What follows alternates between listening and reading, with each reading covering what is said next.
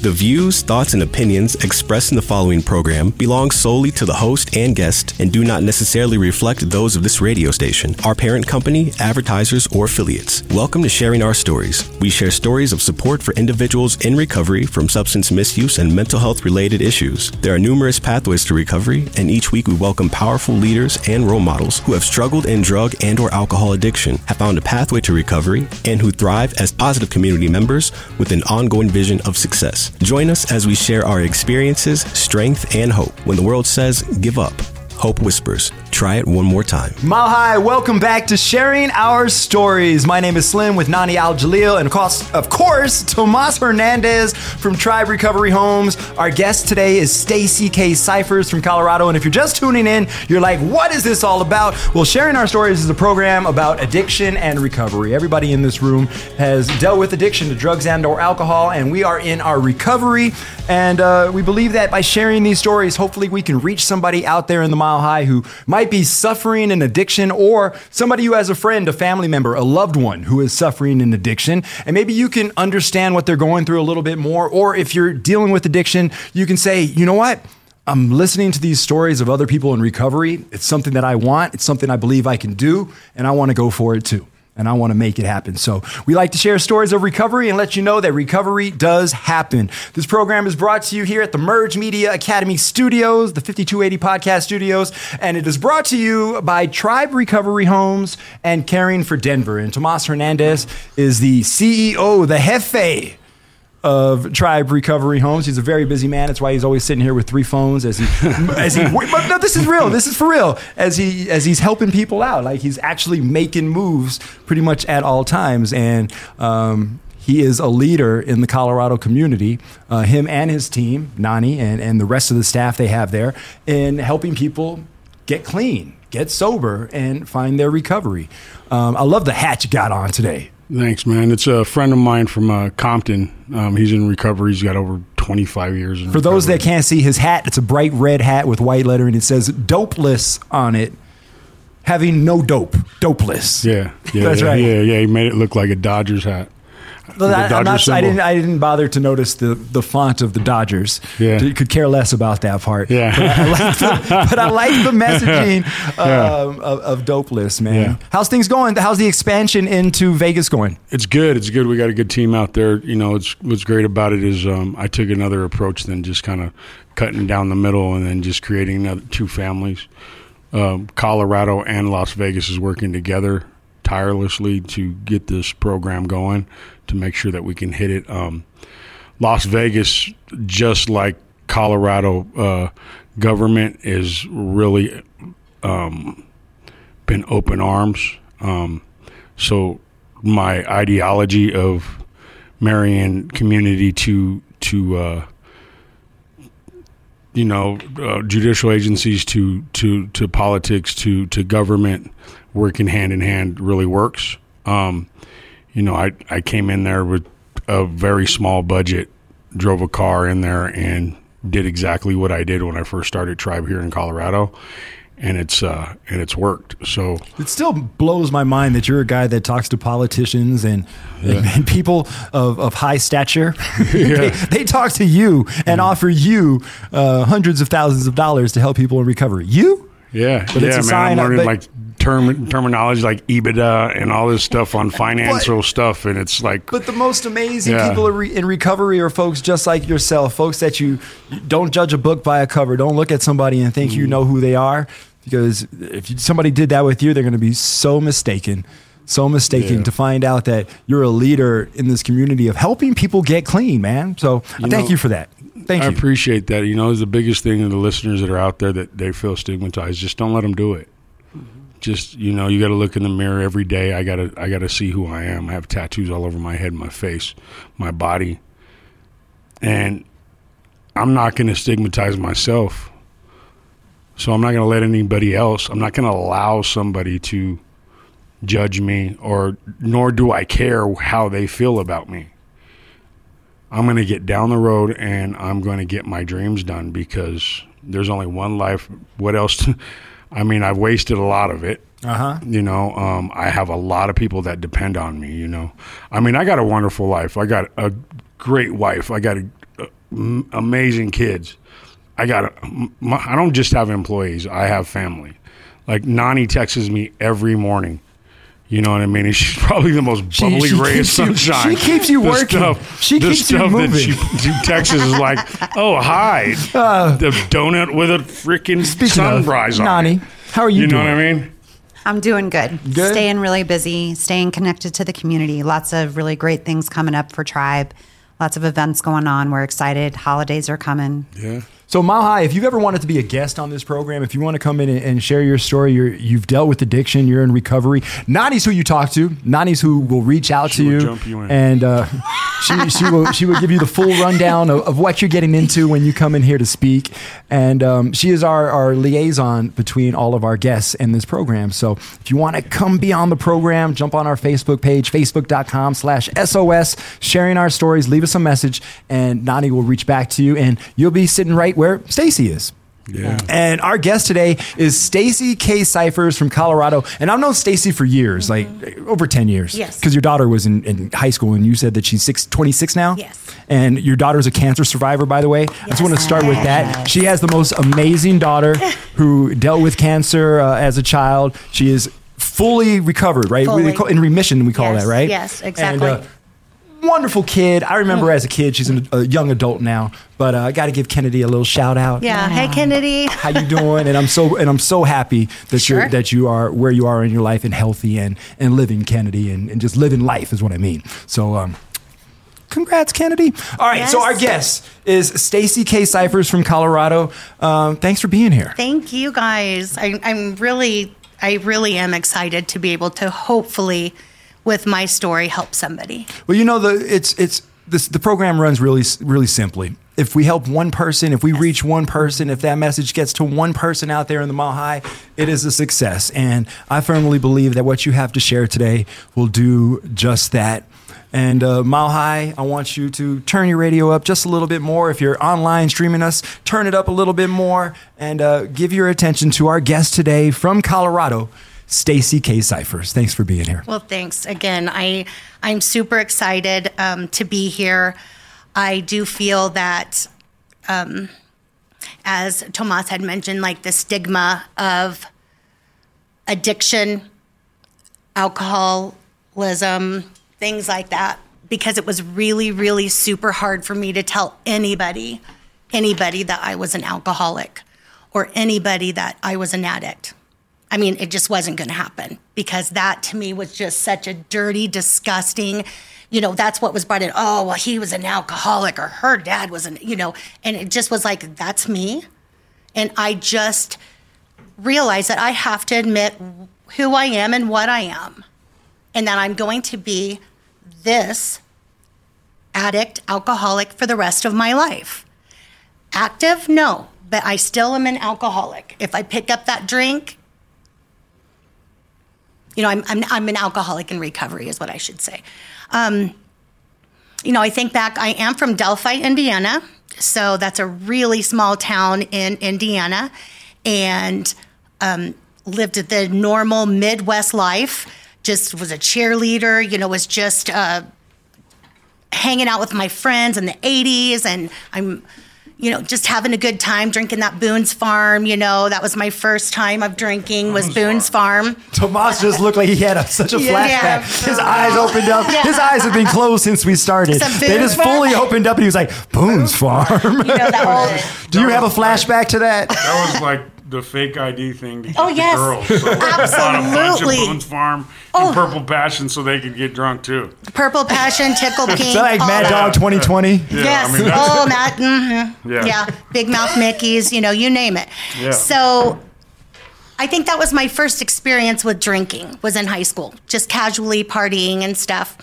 But I I should have known at that time, like most young girls, that something wasn't quite right with me because I also was starting to have an eating disorder. Went hand in hand. I don't know what the correlation is, you know, medically, but that was something that was happening to me. So I tried to get a grip on all of that, and I wanted to leave my small hometown um, to see the world, so I joined the military. And um, I am one hundred percent service-connected disabled um, through the uh, V A, and that is quite a feat to, to get a service connection. So I had some pretty nasty things happen to me in the military, you know. And so when I left at eighteen, I was grandfathered into Colorado, had the grandfather clause where you could drink three two beer or whatever. Nobody ever checked, you know, but we could drink at eighteen. You didn't have to be twenty-one. So, I mean, I went from some bad things happening, even through basic training, into my first um, duty uh, station was Lowry before it changed and is now Buckley. And so we could drink there, and I did. And it it um, it was something that was comforting to me, and something that um, I could forget some of the things that happened, but then more things kept happening. And I used to blame myself for that, like many women do. I'm doing something wrong. I'm asking for trouble, you know, whatever happened. But now that um, through the different recovery programs that I've worked, I realized that it wasn't my fault. Um, I really, truly was a victim, which I don't like to think of myself as a victim because that just sounds so helpless. But part of me is a victim. I had things happen to me that I couldn't stop. I had things happen to me that no matter what I wanted to do to make it not happen, there wasn't that avenue for me to be safe. So I went overseas, and again, this is back in the Gulf War, um, so I'm aging myself quite a bit, or Desert Shield, Desert Storm. I'm right there with you. It's okay. Yes. It's okay. Just, We're it's right okay. there. We're right together. Yes. Um, I, I ended up having um, some, I was finding myself, again, here comes this creeped up, this eating disorder again, and I was really sick. And I think it was my cry for help, like, can't you see that I, now that I can look back at it, can't you see that I need help? Like, I don't know, because I couldn't say the words because I felt like nobody was listening to me. So I think destroying or hurting myself was one way that I was hoping that I could be seen that way. So with that being said, I ended up getting out of the um, military with an honorable, you know, honorably discharged. Uh, luckily, um, never had any major problems in the military or got in trouble in the military. Um, I just was kind of swept under the carpet, and hopefully, you know, she'll get out. And I did. So I fought really long and hard with the V A for um, the uh, the what do I say? I, being one hundred percent service connected. Um, disabled, not because I like the word disabled, but because it is the truth. Mm-hmm. And sometimes we have to take what other people judge us as when they don't know anything about what has happened. Mm-hmm. So after the military, um, you know, you're pretty lost. I was pretty lost. I was like, I don't know really what I'm doing. I'm back in, in the Midwest, which is where I wanted to leave from. And I found myself getting into um, some really shady, um, working at, at bar, um, you know, just kind of walking around in a bikini, and, you know, because that's just what I could do for fast cash at that time. I've never really, like, totally admitted this, but um, making money. Thank God I, I mean, and I'm not judging strippers, but I didn't get to the point where I was stripping. Mm-hmm. I didn't get to the point where I was selling my body. And I thank the Lord for that all the time, because at that point I started to do cocaine because it kept me skinny. And um, there's going to be a lot of people that can't believe the story. But um, I was doing cocaine, and I was on a bunch of mental health medicines that they had given me after the military. And I ended up going to my first rehab. After my first rehab, I got out, was was doing really well, was working um, at a location back in Indiana, met um who I would marry and have my beautiful girls, Kennedy and Kerrigan. Absolutely just the joys of my life. Um, in the military, I had Nicole. So I have three daughters, Nicole, who's going to be a psychologist, Kennedy, who is a cancer survivor and has a titanium rib cage. So they literally took her ribs out and put a titanium piece in. I have Kerrigan, who just mar- who just got married to Louie and just got to be a massage ther- her massage therapy degree. So those three girls are doing great. And all the mess up as I was as a mother, somehow those children made it because I put them through hell. And I know that unintentionally. I know it was not easy for them. So then I have a son also, which will come a little bit later, but um, he's at uh, University of Mariana baseball and academic scholarship. So, you know, I, I am very grateful that my children um, so far are staying on the straight and narrow and have not been in trouble. Mm-hmm. Because oftentimes children that come from such broken parents and such misguided and unaware as I was, they could have very easily fell into that. But I think part of me knew that I needed to keep them straight. So I came back to Indiana, as I mentioned, and um, went into my first rehab, got married. Um, terrible uh, when you are codependent. So uh, marriage failed, and I came to Colorado and was completely sober. So I have been sober up until my latest relapse, almost thirteen years sober. So thirteen years completely sober, not even communion wine, you know, like, wow. No, we are sober, mm-hmm. and we're going to be sober. I was sober through Kennedy's diagnosis and through all of the stuff that happened with her and her cancer journey. Six weeks after Kennedy was diagnosed, my father was diagnosed, full cancer, was gone a couple months later. While my daughter was in treatment here, I'm flying to Indiana to say goodbye to my sixty-year-old dad. Still sober. Mm-hmm. Two years later, my mom had a glioblastoma, sixty-one years old. That's a brain cancer, if for people that might not understand that. Terrible disease, terrible. Um, and all three of these cancers are non-family related or history related. You know, they're all mm-hmm. different. So I'm sitting here thinking, what in the heck is going on with our family? Like, my both my parents are gone, but my daughter's doing well, still sober. So I think what happened is that my ego got to me. I think I felt like if I can stay sober through all that. You're good now. I'm yeah. fine. Mm-hmm. You're good. I relapsed in one second, that one second that I decided that I am fine. I am strong. I can have a glass of wine. What is a glass of wine? Well, the glass of wine was damn damn near at the end of my life, because about a year later, I'm standing in the snow without any shoes on, a little sundress with my gun, and I was standing out in a cornfield and ready to end it all. Mm-hmm. So that's how quickly things can change. I'm not saying that everybody that relapses goes to that extreme, but it happened to me. And so I was um, one hundred percent out of my mind of suicidal, depression, anxiety, so on and so forth. So three years ago, well, in twenty twenty, so the year of the pandemic, I went into um, into Harmony, a treatment center in Estes Park. So I went in, in in the end of March. Well, during that time, the whole country shut down.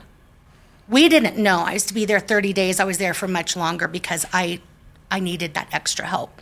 So the whole country shut down.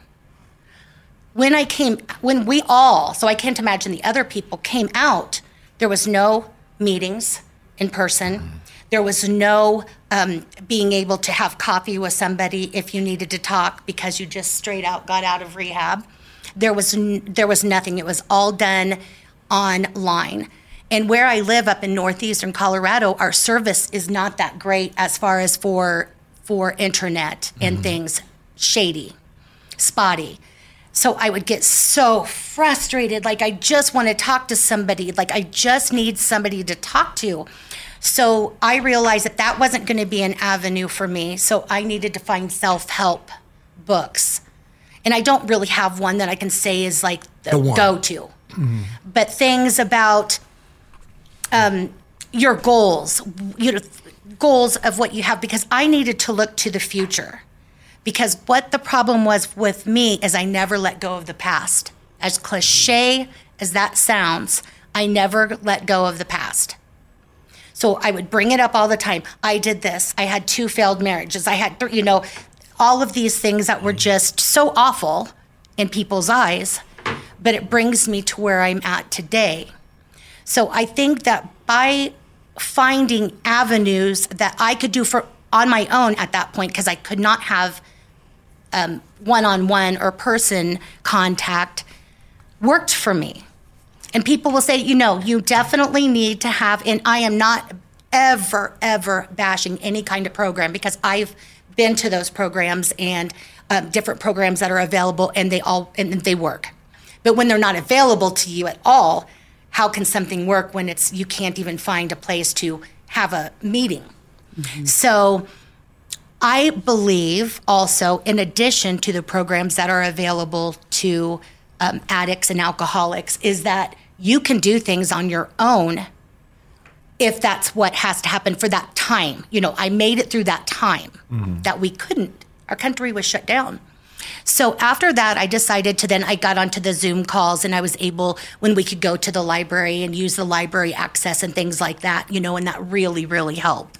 So with that um, being said, I think that I would like to just share with people that if they're in a really safe, they feel like they're in a really safe and good place.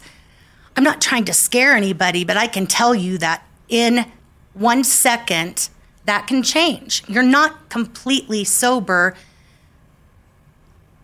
forever if you're not working that program, or that you you have to fight for it. And and that sounds extremely, extremely rough, I guess. And that's not what I'm trying to say. You have to fight for it, because the demons and the of this disease, and with the addict and with pills, it was pills that were prescribed to me. I had pain medicine that was prescribed to me. Well, I knew exactly what to say to the doctor to get more mm-hmm. because they made me feel good. Mm-hmm. So, you know, I liked that. And, and that was something that was comfortable to me. So I know for a fact that when I thought I was safe, I wasn't. And when I thought that I was in control, I wasn't. And how quickly it went from the glass of wine at the piano bar to me standing in my yard with a gun to my head. Mm-hmm. The disease for me takes me into an absolutely horrible place. It's not being numb from something that happened anymore. It's, I have a hold on you. Sure. I have a grip on you. So what does your recovery look like today? So like past COVID, past the self-help books, where what what does that look like today? How did how did you get to where you're at today to keep keep that ball rolling? Um, yeah, that's that's the that's the, the question I'm sure the listeners are biting their nails at right now. Sure. So with where I live, and there are not meetings available, there are online Zoom huh? calls where you can be in a meeting. Okay. And be in a meeting with people that you can then be in the same meeting, you know, and go, um, which is what I did. It was one that okay. was um, extended from my um, E O P for Harmony. Okay. Once I could get that, but that is exactly what I needed to do. That's awesome. That's awesome. And through over. Harmony's a good, good, good program. I've toured it many times. I remember. Um, I used to joke with the C E O that uh, I was going to steal the big black rhino out of there. Yes. They have a they have a huge rhino inside there that's uh, extinct, and you can't sell it, you can't take it out of there, you can't real, transport it. Yeah, it's real. Okay, so yeah, it's so illegal, it used to be so. A hunting lodge. So before they turned it into rehab, that thing's just basically stuck there until it burns down or disintegrates. But I was like, yeah. I was going to try to figure out a way to going to make was, it your new mascot. Take that yeah, rhino. I was, yeah, I was going to get it somehow. And you just look at me like, whatever, yeah. But, yeah, I just uh-huh. thought I'd throw that out there, no, listeners. Yeah. But anyway. Speaking of the hunting lodge, there was one day I was in rehab, and I kept hearing on my window, and it was a glass window, and I had, um, because of P T S D and things like that, I had my own little room um, for night terrors and things like that as I was detoxing and stuff. Mm-hmm. And I kept hearing, and I opened my door, and there was a turkey with his feathers out, mm. and he was trying to attack himself in the reflection. in the reflection of, is, oh, okay, I don't know what to do. Shoo, shoo, shoo, you know, come on. I mean, he was huge. And then as I looked out, there was other turkeys there, but he had yeah. found his reflection. And then another day, which I really needed this in recovery, I opened the door and there was a, the biggest herd of elk that you could ever imagine. And I just yeah. stood there and watched how large they were, but how how they were gliding across, because it snowed up there when I was there in March, uh, April.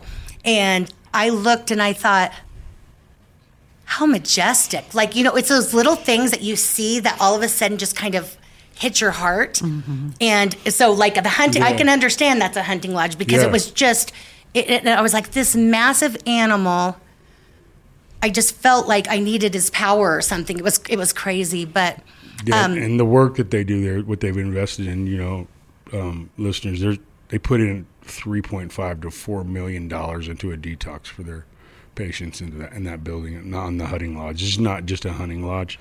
It was invested in too. That's Harmony is a beautiful, beautiful, beautiful um, rehab. It also helps for our first responders.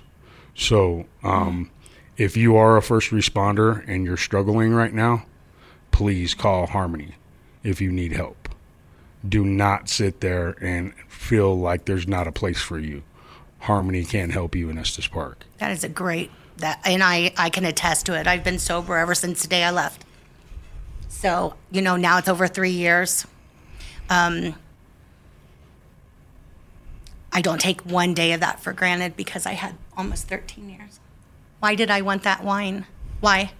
Part of me still has the demon inside that thinks that if you're going through a tough time or something, there's a way to to numb that.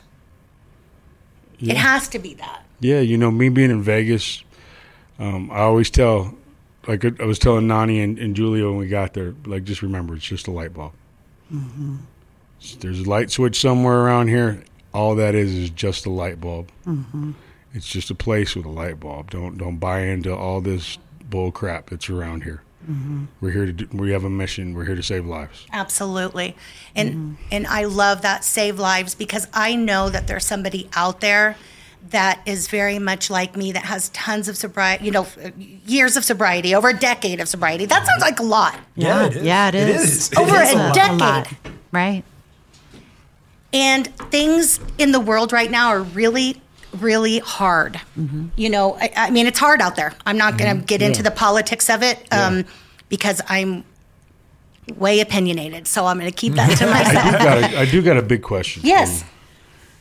Um, being a mother, going through all the things that you had to do, but the big question is, is being in the woman in the military, being a vet, in recovery, what does that look like? Because that's that's there's many of you out yes. there, and that's not a question that's that's asked a lot, and that's something that really needs to be asked. And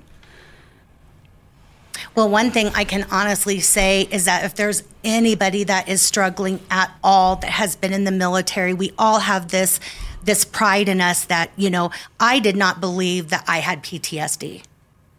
Why would I? That's for the the frontliners, that, you know, that the people in battle. People can have P T S D for many different reasons. And there are people that have seen things, done things, um, had to work in the medical field, whatever it shall be. They have had parts of trauma in their life. And the way that I explain that, and then I'll go back to finishing that, is like, here is a ball, a perfectly round, beautiful ball I'm holding in my hand. So I'm going to set the ball down, because this is the beginning of my life. And I'm going to roll the ball. And then when something happens to me, and I'm saying significantly, it roll it goes over a razor blade. So part of the ball is gone or injured, but it's still rolling. So it's rolling again to the next trauma, to the next terrible heartache of somebody's life, to the next trauma. So you have this ball that you pick up, and all around it, it has slices in it that never change, that that'll never leave you. That is in that is in your psyche, in your body, in your mind, whether you're addressing it or not. It is there. then something else happens, and all of a sudden this ball is rolling back and forth, and all these other these other slices are now going for what you just had. We're going to make it bigger. We're going to fix it. You know, like we're, and that's how I can explain it. So the ball of my life had tons, and from childhood, unfortunately, to the military, to high school when it started with the, the, the eating disorder, there's a slice. Mm-hmm. To the things that happened to me in the military, there's a slice. To the uh, the abusive um, relationships, there's another slice. To the diagnosis of my daughter, there's a slice. Death of my parents, I could go on and go on. So I'm holding this ball that's that's just sliced, but it's my ball. It's it's me. And there's a lot of light in that ball. Mm-hmm. So I did not realize that that ball can hold P T S D. You know, I just yeah. didn't realize that. So there's there's people in the military that, that are out there that, that don't think that they're worthy or don't think that they they fit this this um, level of getting help because they weren't frontlines, whatever it would be. Yeah. The thing is, is that they can go on to V A dot org, okay? And I'm not a spokesperson for the V A at all. I'm telling you what I've done with myself. Yeah. They can start a claim. The day that they ask for the medical part of mm-hmm. it is the day that they sign up at V A dot org. Yeah. It might take a while for them to get it to go through, but it goes back to that date. They can get help. There's free resources on V A dot org without going through yeah. to get a, um, to get a, I'm so sorry, this is my brain, um, a percentage uh, to get a rating. That's yeah. what I meant to say. This is crazy because I'm talking to you about this. I sat with, um, he's, he's pretty famous. I don't know if you've heard of Brian Slate, Trauma and Triumph. Yes, Trauma and Triumph, yes. I, I sat with him last night. I'm consulting for him in Utah.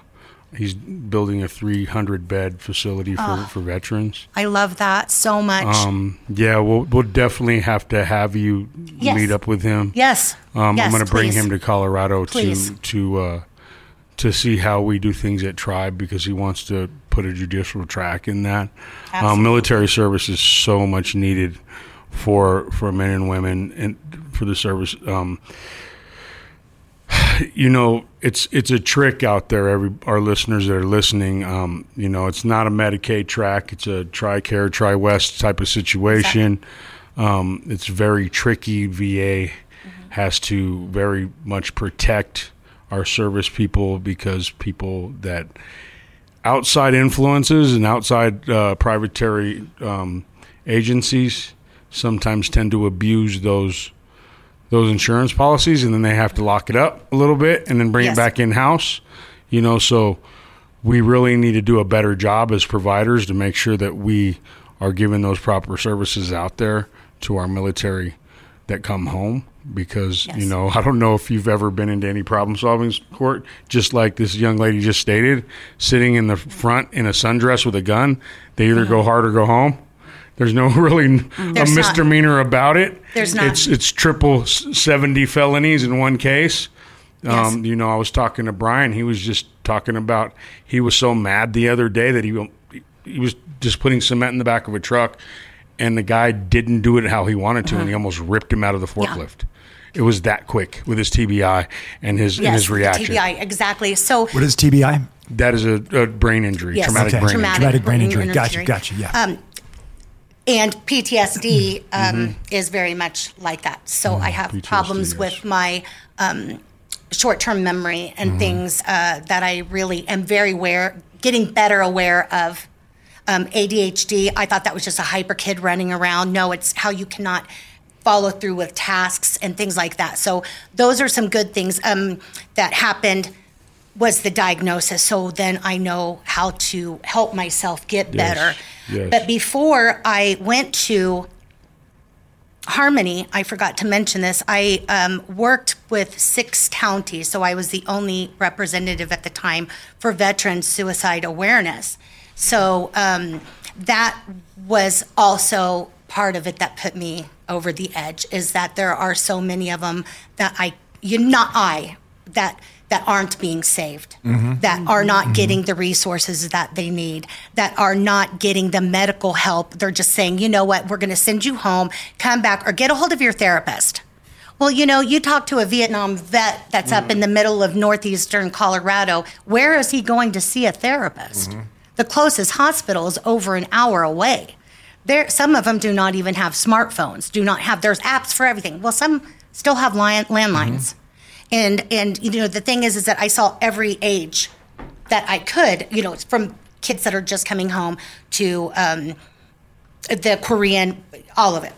So I think the stigma for for ones that did not think or do, did, did not believe or didn't understand P T S D and the fact of alcoholism happens, um, the drug addiction happens, the, um, you know, everything, even heroin and meth. I mean, there it, it's everywhere. I mean, if you have a veteran that that has a tooth that's infected, mm-hmm. where are they going to go to get help when some of them can't drive? Mm-hmm. And then you start getting that, how are they going to numb this pain? I mean, I, that sounds so silly, but it happens all the time. And I learned that in my job before I was standing in the field with a gun to my head. Um, See, that's him right there, and we yes. could get you with him. Uh, that would be new, amazing. Yeah, I would love that. He's got a new book. It's called Cleared Hot. Um, we got to get him on the show. I love it. Mm-hmm. Um, Trauma and Triumph. That's um, crazy, and you were just with him yes. last night. Yes, it's meant to be. It's so wild. It's meant to be. Just with him yeah. last night. Um, I love it. He wants to do, he bought a hospital.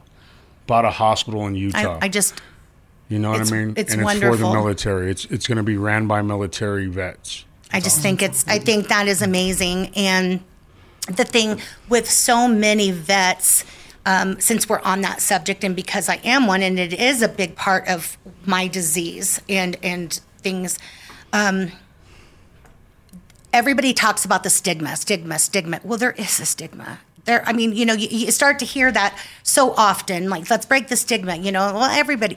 No, there is a stigma because I was not going to put disabled veteran plates on my car because I didn't think I deserved that. Mm-hmm. And I was one hundred percent service-connected disabled. Disabled, yeah. I, you know, things like that, um, that I had spoke to so many people because I had six counties. So you stigmatized yourself. I did. Mm-hmm. Why wouldn't funny? I? Because I wasn't, I was... I was uh, abused, mm-hmm. um, but did I cause that abuse? Was it because, you know, I was drinking or my girlfriends and I were out doing things, you know? And so I blamed myself. You know, I still get that. There's a couple, there's two establishments in Las Vegas right now, and I'm not even going to, I had a couple of friends, even one, my attorney, that I can't even go into because of my tattoos and how I look. Um basically blocked my entry. They don't even know what I do for a living. Uh-huh. Um, uh-huh. Gang affiliation, uh-huh. you know, they blocked judging me for, you, uh, judging me for gang tattoos and, and affiliation and possible menace, whatever, whatever's on their mind, you name it, it's in their computer, and my I D's flagged to go into the establishment, and I can't do that anymore. You know, and that's, and it's going on today, and it's funny, you know, these two establishments are, or this one particular that I'm not going to mention and blast, which I want to so bad, um, is the the pot calling the kettle black on that. You know mm. what I mean? It's the dumbest situation on earth um, on that. And it's uh, it's funny that still today, drinking energy drinks, mm-hmm. smoking cigars, doing nothing, not even participating in the things that happen in this place, walking out at a respectable hour, I still get thrown under the bus. But I'm okay with it today because you know what? Like how we were talking about at the beginning of the show, I really don't care what people believe in me. But I do got to believe on what I care about myself. Right. Because I can be my worst enemy, like what you me were too. just talking about. You know me what I mean? Too. So I really got to learn how to love myself. And, and not say mean things to myself. Oh, yeah. Mm-hmm. Absolutely. And not allow, you know, because it creeps in because the ones that love you, that tell you certain things, you start to believe those things, you know. That's and that's how it would happen to me when I was younger. You know, those, those certain things that the ones that you love so much that say certain mm-hmm. negative things yes. kind of starts to become a part of you. Right. And then ideologies of those things you start, kind of just hold on to. So, like, those great things about recovery is awesome. Like I always mention Nani, like I'll get that text. I'll get a text mm-hmm. from a kid that I get, like I, I, my my homeboy Corey Dion, he gives me a daily reading every morning. crazy, crazy dude from Boston. He's from Southie.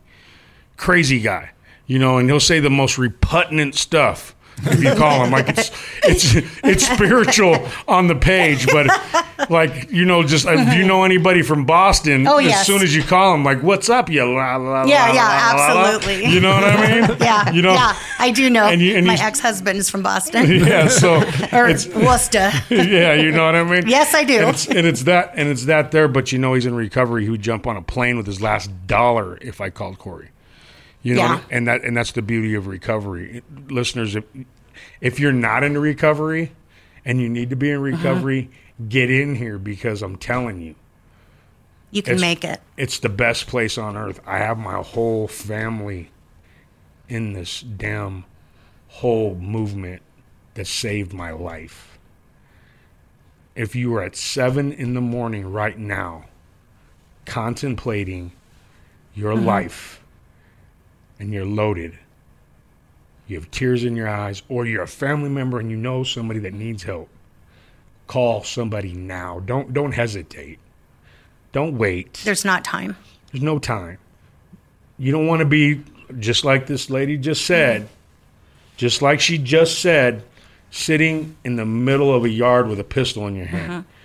She's not the first. She's not going to be the last. Right. She's not. Unfortunately, there will be many people that actually pulled that. They're going to pull that trigger. You know what I mean? You got to pull the trigger the other way. You got to use the phone. Yes, and that's what happened with me. It was a FaceTime. I think what you brought something up about the stigma. I was actually in the V A, and I had um, an older gentleman, and he was with, I, I'm assuming his wife, possibly, or you know, a female that was around the same age. And he said, "Well, I know why she's here. I know how she got here. To me, I know how." You know, loud enough for me to hear. And I thought, what does that mean? Mm-hmm. And his, and so his wife said, what are, what are you talking about? He goes, it's the pretty ones. Mm, and wow. I was sick. First off, I don't think I'm pretty. That's not what I'm saying. The second off is that he literally knew I knew in his mind why I was at the V A. Mm. And that just, I'll never forget that.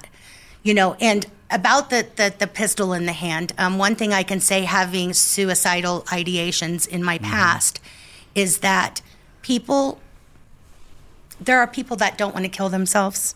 I'm going to say that, and I'm going to get a lot of slack. And the reason why I'm going to say that is because I've talked to people that actually were in the same, it's that one second choice where nothing, you cannot see one single beam of light in your world at that very second that you did not have hope, you did not have recovery choices, you did not have tribe, you did not have options.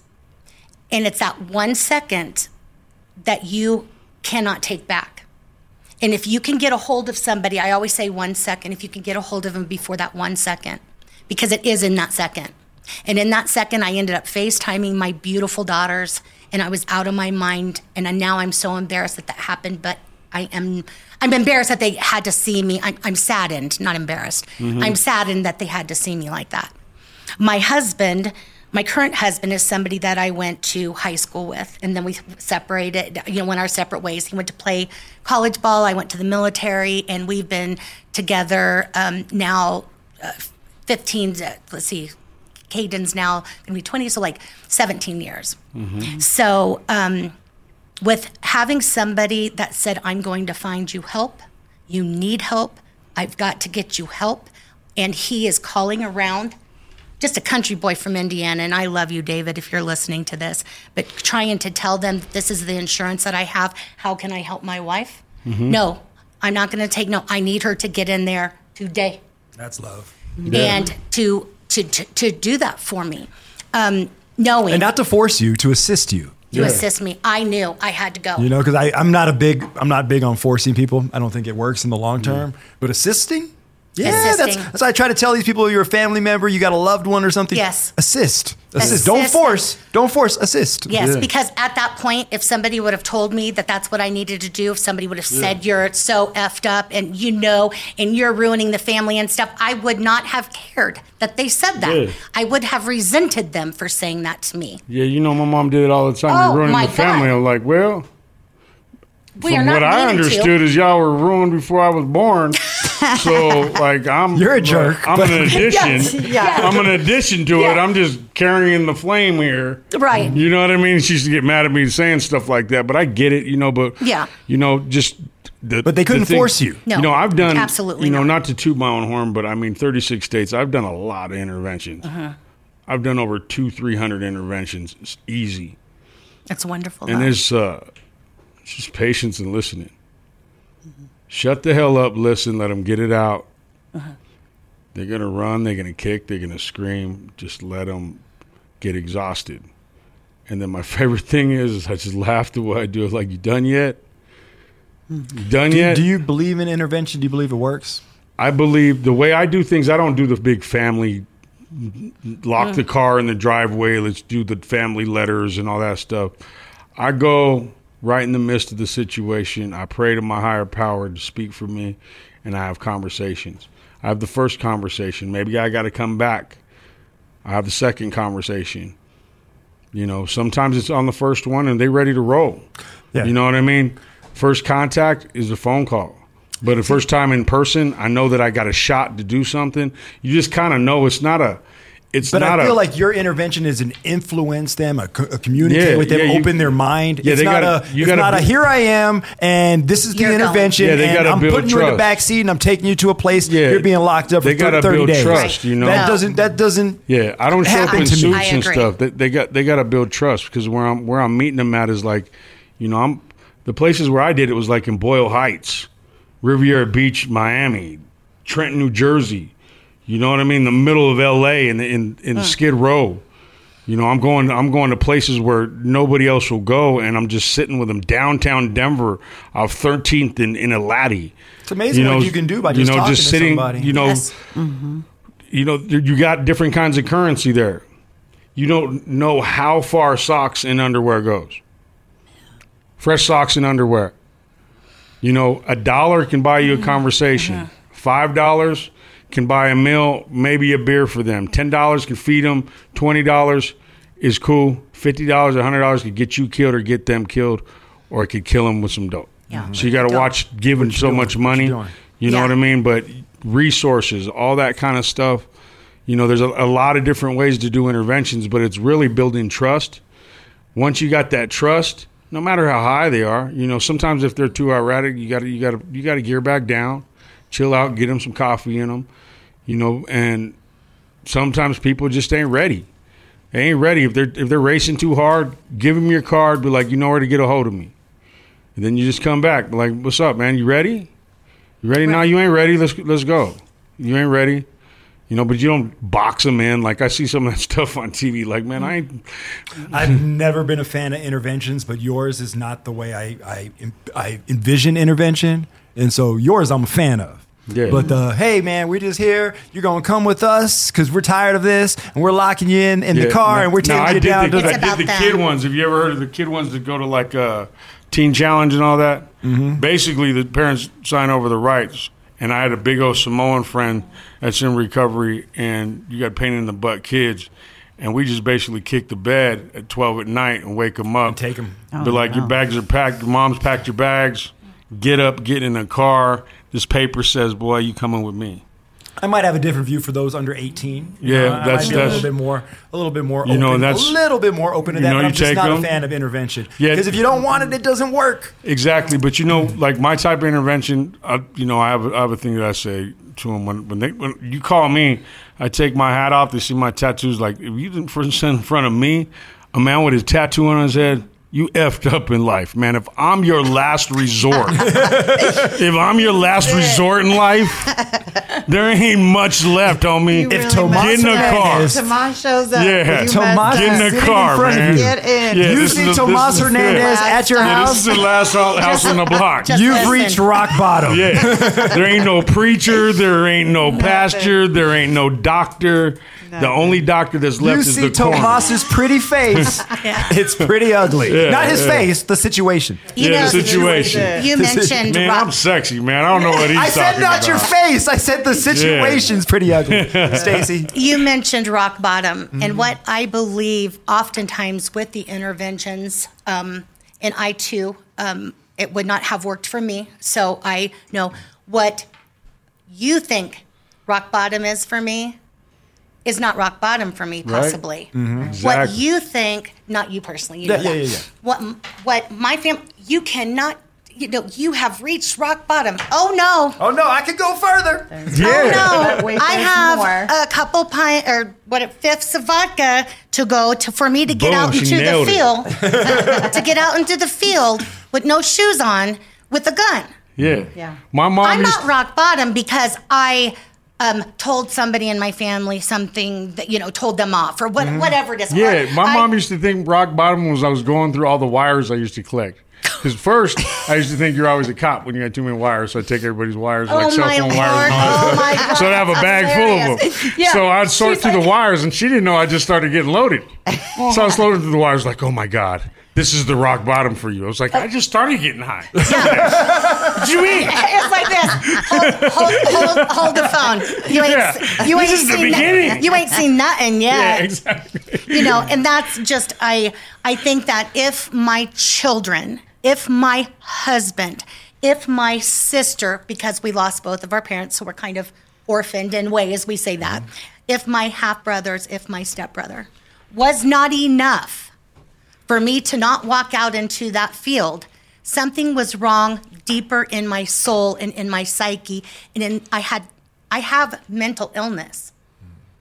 I will have mental illness probably for the rest of my life. Mm-hmm. How I treat the mental illness, because those people whom I would die for, I was ready to die for a different way of my own selfishness, and they weren't enough. But yet I'd lay my life down for any of them. Explain that, you know? I was not thinking of my family, my son, who is a senior, whatever, getting ready in high school. Who, I, I was not thinking of anything but the fact that I needed to stop what was happening and the pain of this mental illness. And the stigma with mental illness, I... I don't want to have to get this beeped out, but I am. I, it, it can happen to anybody. You can be a doctor. You can be a janitor. You can be whatever. There are things where you just know that things are not right, where you might have anxiety, where you might literally be paranoid and you're keeping yourself in your room. You might be angry at everything that's going on in the world, and so you are starting to be come full of rage, where if you go out and you are armed, you could do something to somebody and not even mean to, because your mind has put you into that situation. Exactly. That is where the stigma is real. Mm-hmm. You know, I'm not some fancy little stigma of mental illness. Let's let's everybody say that we can get help. Love it. But that's not me. I am like, this is what can happen to you. This is, you know, these mm-hmm. are the resources that you can use now. Not that everybody needs to be nice um, and and understand that people have mental illness. Yes, we do need to be nice, but that's not getting us anywhere in my way of thinking. Yeah, they want to make it's, it less abrasive so it it's more accessible, be, wordsmith it. Because yes. It's, but the truth of it, I, I agree with you, it's not. It's very dirty. It's very, messy. It's, it's messy. messy. and we Ugly. And you, and you got to get to the to the root of it quick. Right. And you got to understand your messy's not my messy to the next person. That's and right. And you got to get ready to roll your sleeves up, put your boots on, strap them on, and get, get into it, because it's going to be a long ride. Yes. And mental health, just like recovery, is a lifelong mm-hmm. journey. It is. It's a day-by-day, lifelong journey. It is. I, I absolutely agree with you. And the fact that I have have accepted that my brain is broken. My thinking is broken. People will disagree with me, but I know it is broken, because when I go there, it's broken. If I don't take keep it in check and stay sober, it's broken. And I can be broken, but I can be beautiful. I can be broken, and I can hope the best for you and everything that you're working for, and mean Absolutely. it. I can be broken, and when I hear the story about the living facility tribe, right? Right. Yeah, I, yeah. I want to say tribal, so I didn't yep. want to say it wrong. I can be broken and love you for all of these years and follow what you went through, be it stop smoking, be it whatever, and be happy for other people when they make those those accomplishments in their lives. And I will be broken forever. Mm-hmm. So the biggest difference from your thirteen years that you spent mm-hmm. and the three years that you've had now, what are some of the biggest blessings that you've had since that you have a, a recovery program now? That is um, a great question, because in the thirteen years, I was sober, mm-hmm. but I wasn't working anything. I was working on Kennedy getting better. I was working on the miracle party that I started, which was the party for, for children with cancer, with cancer and mm-hmm. hundreds and then thousand people would go to once a year. I founded that, you know, then I was a foster mom. Then I worked for the, the veteran suicide. You know, I was trying to help everybody else. Mm-hmm. I was helping my daughter because I had to, and that's what we needed to do. Mm-hmm. I was trying to help with the miracle party because I was starting to get lost and not working a program. So instead of drinking, I was doing the miracle party. I was starting, then I was starting to drink and working with the veterans um, suicide awareness. See, mm-hmm. see what happened. Yeah. I did not have a program. So what is ha- what is what's the biggest blessing for me now is I'm aware and I can say it and it hurts, but I'm an alcoholic. Mm-hmm. And the first time I said it really was here on the show tonight. Yeah. I'm an addict. I have an obsessive compulsive personality that if it's going to be all or nothing, I'm not going to just dabble. I'm going to go full force and not care if everybody else around me is going to die too. Thank God I didn't get into fent- anything with fentanyl. Thank yeah. God I didn't get into heroin or meth. Not judging. I'm saying had I tried it with my addic- addictive personality, I would have been there. Yeah, I wouldn't have stopped. So with this, with this sobriety now, it's that I can admit who I am, mm-hmm. not feel such terrible shame that I am a recovering and completely sober alcoholic and addict who wants to help others. I am one hundred percent service-connected disabled, not because I want to be, but because other people did really bad things to me. I need to use that to help people, but in a healthy way. Help people when I can. Yeah. Because otherwise I would throw myself full force into helping everybody else, and then I lose myself. Right. Yeah, that's right. Yeah. So I just... You know, I have so much to share that if anybody ever wants to message me on Facebook or whatever, I have quite a following there just because of Kennedy's journey. So I don't think I can accept friend requests, but you can follow, I think follow me or whatever. I don't know about that. Reach out. Is what Reach out is what Reach I'm out. trying to say. Reach out, I got all into that like way too much. Um, message me. I, you know, I'm not going to ask you anything personal. Mm-hmm. If somebody needs to message me, Need that's chat. a veteran or just needs some resources. Yeah, follows enough. You know, build up the build up the flow. Build yeah, that up. You know up. that I can yeah. send some links to you. Like I can send links. That's that's amazing that you're available. You know, you Absolutely. can't keep what you, you can't keep what you don't give away. I truly, yep. truly believe that mm-hmm. since the beginning. It's one thing in twelve steps. I'm a twelve stepper that I did not follow. They told me that, you know. Hold up. You just can't just start helping people from the beginning. I mean, I wasn't going to try to sponsor, but I'm going to help you. Mm-hmm. I'm a grown-ass man. I'm going to help you, and I'm going to keep helping you. I have a motto.